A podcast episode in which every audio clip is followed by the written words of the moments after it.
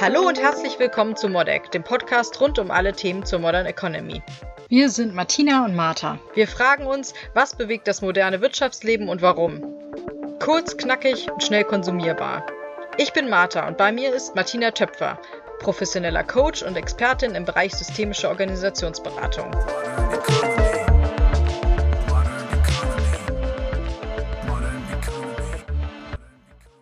In unserer letzten Folge hatten wir über das Acht-Phasen-Modell der Veränderung nach Kotta gesprochen. Und du hattest ja bereits angekündigt, dass wir in dieser Folge über Jürgen Klinsmann sprechen werden. Nachdem die deutsche Mannschaft bei der EM 2004 bereits in der Gruppenphase ausgeschieden war, musste etwas passieren, damit die WM im eigenen Land zum Erfolg wird. Wie Jürgen Klinsmann diesen Veränderungsprozess eingeleitet hat und was dabei besonders wichtig war, darüber sprechen wir heute. Lass uns doch noch einmal bei der unternehmerischen Veränderung einhaken. Was gibt es für Modelle zum Thema Wandel? Veränderung und Wandel hängen ja ganz stark miteinander zusammen. Denn ein unternehmerischer Wandel, der bedingt ja eine Veränderung. Und der bekannte Forscher Kotter, der hat das Ganze eher theoretisch aufgestellt, aber es gibt eben mit dem Beispiel von Jürgen Klinsmann, der uns erfolgreich durch die WM durchgeführt hat, ein tatsächliches Beispiel, wie dieser Acht-Phasen-Plan des erfolgreichen Wandels vonstatten gehen kann. Dann erzähl mir doch mal, wie das für den Fußball konkret aussieht. Das also, wird unsere männlichen Zuschauer ja. bestimmt wahnsinnig interessieren. Und die weiblichen auch, denn es wird nicht um Abseits gehen. Also bei einer Veränderung, beim Wandel ist es zunächst erstmal total wichtig, dass ein Gefühl von Dringlichkeit erzeugt wird. Das bedeutet, wirklich jeder Einzelne muss verstehen, dass diese Veränderung, dieser Wandel unumgänglich ist. Der muss stattfinden. Und deswegen der Wandel muss jetzt eingeleitet werden. Damit das glaubhaft ist und überzeugend ist, muss ich Prozesse in die Wege leiten, dass ich Vorbilder habe. Also ich muss eine sogenannte Führungskoalition aufbauen. Meint, ich brauche starke Köpfe, möglichst heterogen, damit jeder angesprochen wird, die, ähm, die davon überzeugt sind, dass dieser Wandel sinnvoll ist, dass der wichtig ist und die das eben durch alle Abteilungen, durch alle Hierarchieebenen, seien sie auch noch so agil, durchkommunizieren. Genau, aber vielleicht kannst du einmal kurz sagen, wie das konkret aussieht. Weißt du, wer diese Führungskoalition im Team von Jürgen Klinsmann 2006 war? Ja, jetzt kommt der alte Fußballer von mir hervor, der keiner ist. Also tatsächlich, der Jürgen Klinsmann hatte unter anderem den Oliver Bierhoff dabei ähm, ich glaube, der Oliver Kahn hat auch noch schon eine, eine, große Rolle gespielt. Also tatsächlich durch die Reihe hindurch waren das ähm, Leute, Menschen, die ähm, eine große Audienz hatten, denen man gerne zugehört hat, die echte Vorbilder waren und die aber von ihren Persönlichkeitsstrukturen tatsächlich etwas ähm, heterogen waren. Und das ist eben gut, denn wenn es nur homogen ist, dann ist es so ein Einheitsbrei und dann fühlen sich eben viele nicht angesprochen. Also man ist sich jetzt einig, es kann so einfach nicht weitergehen. Wie sehen denn die ersten Schritte in der Umsetzung aus? Wenn wir diese Führungskoalition haben, diese entscheidenden Köpfe, dann ist es ganz wichtig, dass die eine Vision entwickeln, dass die quasi ein, ein Vision Board aufbauen, wo gezeigt wird, okay, dort wollen wir hin.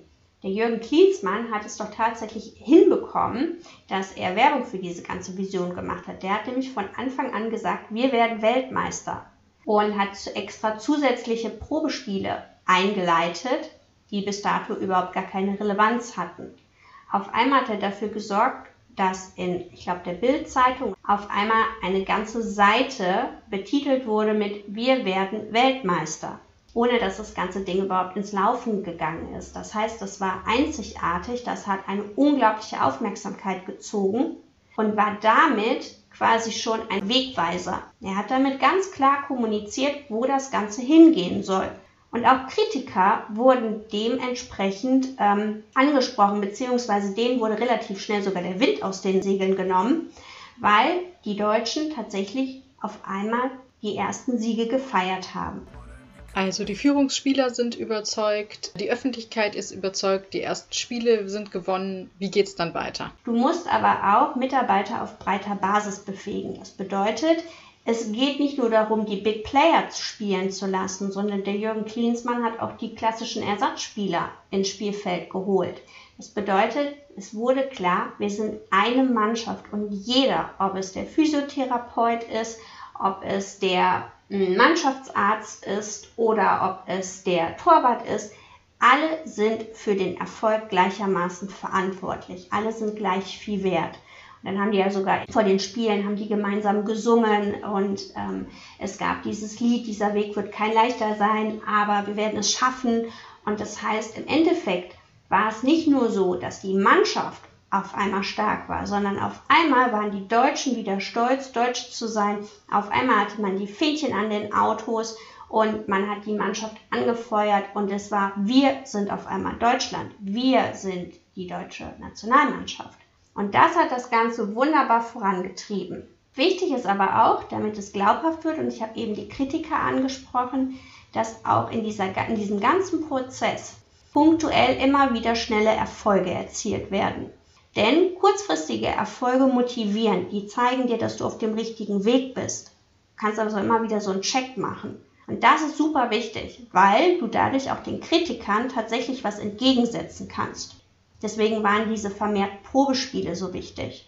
Wenn du die Erfolge hast, musst du sie auch kommunizieren, musst sagen, hey, das hat geklappt, das war gut, damit diese Veränderung auch für die kritischen, für die emotional kritisch basierten besser aufgefangen werden kann. Und dann ist das Wichtige eben, dass du für Nachhaltigkeit sorgst, Veränderung, die eingeleitet wurde, Wandel, der immer mehr umgesetzt wird, der muss nachhaltig etabliert werden. Das heißt, Du musst immer wieder gucken, sind die Parameter noch relevant? Sind es noch die gleichen KPIs? An welcher Schraube muss gedreht werden? Muss nochmal überprüft werden? Und dann kann ein ganz erfolgreicher Wandel, der tiefgreifend ist, auch langfristig vonstatten gehen.